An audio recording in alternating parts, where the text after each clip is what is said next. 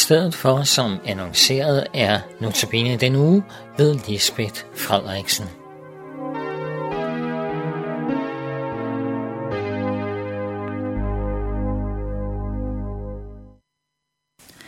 Teksten til i dag er fra prædikerens bog, kapitel 1, vers 2-6 og vers 9. Endeløs tomhed, sagde prædikeren. Endeløs tomhed. Alt er tomhed. Hvad udbytte har et menneske af alt, hvad det slider med under solen? Slægter går, slægter kommer, og jorden er bestandigt den samme. Solen står op, og solen går ned. Den skynder sig hjem, og der står den op. Vinden blæser mod syd, den drejer og går mod nord. Den drejer og drejer, og vinden bliver ved med at dreje. Det, der var, er det samme som det, der kommer. Det, der skete, er det samme som det, der vil ske. Der er intet nyt under solen. I mere end 30 år har jeg lavet regnskaber, analyser og rapporter, og jeg har udviklet systemer, kontoplaner og manualer. Meget flid og møje har jeg lagt i det. I dag er regnskaberne sendt til forbrænding, ingen læser mere rapporterne, og systemerne er blevet erstattet af nye. Jeg skal ikke afvise, at der stadig er noget materiale med mit navn på, men en dag er det hele væk. Selv bankbogen bliver en dag tømt, og at eventuelt overskud gives til nogen, som ikke har arbejdet for pengene. Man siger, at det sete afhænger af øjnene, der ser. Jeg er en naturkyniker og pessimist. Var jeg ikke blevet omvendt og fået et nyt liv af Gud, havde jeg sandsynligvis levet med et negativt syn på alt og alle og endt mine dage i vemod. Min eneste glæde ville være god mad, hyggeligt samvær og underholdning af forskellige slags. Er det ikke også, hvad vi ofte hører? Det vigtigste er at nyde livet. Men sådan taler et jordisk menneske, eller det naturlige menneske, det menneske, som en omvendt kalder for sit gamle menneske. Den Adam, som vi bærer i vort læme. I midlertid, jorden er aldrig blevet bestemt til at skulle udfylde et menneskeliv. Derfor bliver det til skuffelse, tomhed og hulhed, når mennesker søger deres livs indhold i arbejde, velstand og fornøjelser. I døden mistes det, mistes det alt sammen, og vi har ingen gavn af det jordiske på dommens dag. Lykkelig den, der vækkes i tide og søger hen der, hvor sjælen kan mættes af det evige livs brød. Gud gør et under, hver gang et menneske vækkes. Der bryder han ind i verden og gør noget nyt. Det gamle menneske fødes af kød. Det nye menneske fødes af vand og ånd. Paulus skriver i 2. Korinther, brev kapitel 5, vers 17, Er nogen i Kristus, er han en ny skabning. Det gamle er forbi, se noget nyt er blevet til. Den åndelige fødsel giver et menneske ved Helligånden øjne til at se væk fra sig selv og hen til Jesus, væk fra verden og op til himlen. Lad mig give nogle eksempler på, hvordan det gamle og det nye menneske, det vil sige det jordiske og det åndelige menneske, ser forskelligt på tingene. Først om jordens uforanderlighed. Solen står op og går ned, vinden blæser, havet slår sine bølger, årstider kommer og går. Vi fødes, bliver gamle og dør.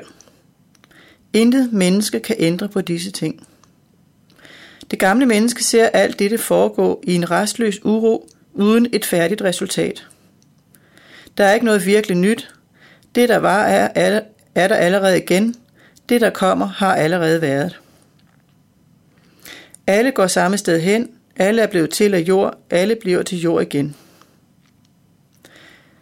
Det nye menneske ser det evige kredsløb som udtryk for, at Gud er evig, og at hans handlinger altid er de samme.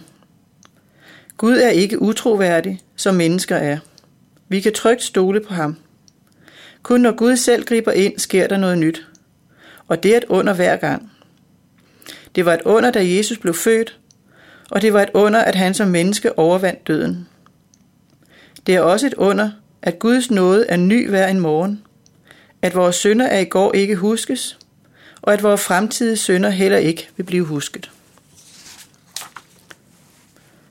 Om visdom og dårskab – Gud har lagt menneskene verdens gang på sinde, dog uden at de kan finde ud af noget som helst af, hvad Gud gør. De jordiske menneske har fået vilje til med visdom at undersøge og udforske alt. Det stræber efter noget nyt, efter udvikling, efter at komme ud af det moras, han lever i. Men når det jordiske menneske virkelig er vist, så må det indrømme, at det er jagen efter vind, for jo større visdom, det større kval. Og den, der øger sin kundskab, øger sin smerte. Det nye menneske ser også, at menneskets stræben efter visdom er dårskab, dog uden at denne erkendelse bliver til plage. For det har fået øjnene op for, at sand visdom er Guds frygt.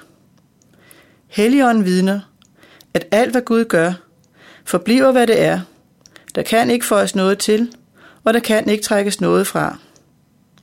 Sand visdom, altså Guds frygt, giver det nye menneske sand hvile. Om arbejde og fordeling af denne verdens gode. Intet er bedre for mennesket end at spise og drikke frugtene af sit slid.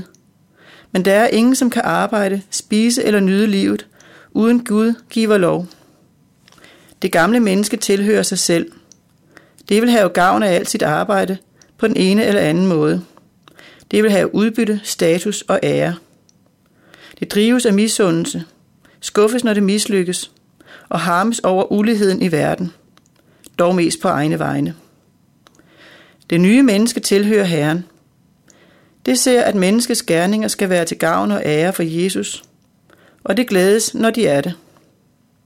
For Jesus har sagt, således skal jeres lys skinne for mennesker, så de ser jeres gode gerninger og priser jeres fader, som er i himlene. Matthæus 5:16. Derfor ønsker det nye menneske at passe sin bestilling i flid med Guds frygt, om det er arbejde eller velgærninger. Og bekymrer sig ikke, hvis det ikke går, som han gerne ville, men giver sig tilfreds og lader Gud råde i alle store og små sager. Det tænker, går mine planer og rådslagninger ikke, som jeg har tænkt, så må Gud styre, råde og regere. Den, der tilhører Jesus, har velbehag i at være et redskab efter Guds vilje. Komme må, hvad komme vil. Om rigdom. Gud skænker velstand og formue til nogle mennesker. Det er en gave, men også en prøvelse. Det gamle menneske ser ikke nogen grund til at takke Gud for hverken rigdommen eller prøvelsen. Det elsker penge, men bliver ikke mæt af penge. Det ser sig lykkelig over sin høst, men martrer sig også over alle de, der vil have del i formuen. Hertil kommer alle bekymringerne om, at det hele kan gå tabt. Det nye menneske ser på sin rigdom med taknemmelighed, men også med Guds frygt. Det ved, at al jordisk gods tilhører Jesus, og derfor deler det gerne ud til gavn for Herren. Der mistes intet derved, for langt større end tab af fortjeneste er det at kende Jesus Kristus. Det gælder for mennesker i almindelighed, gode og onde, gudløse og gudfrygtige, at tilværelsen former sig for den, som den vil. Derfor er det allerbedste, at man af hjerte bygger på Gud og har tillid til ham, lader ham beholde regimentet og beder med fader hvor, komme dit rige. Citat Luther. Nu må vi ikke bilde os ind, at det er de gudløse alene, som er jordiske. Ingen slipper fra det gamle menneske, så længe vi er i vores syndige lemer. Heller ikke må vi tro, at Guds hellige har patent på åndelighed og gode holdninger, men et fuldbyrdet nyt menneske bliver kun den, som er blevet genfødt af Gud. En omvendt lever i kampen mellem sit gamle og sit nye menneske.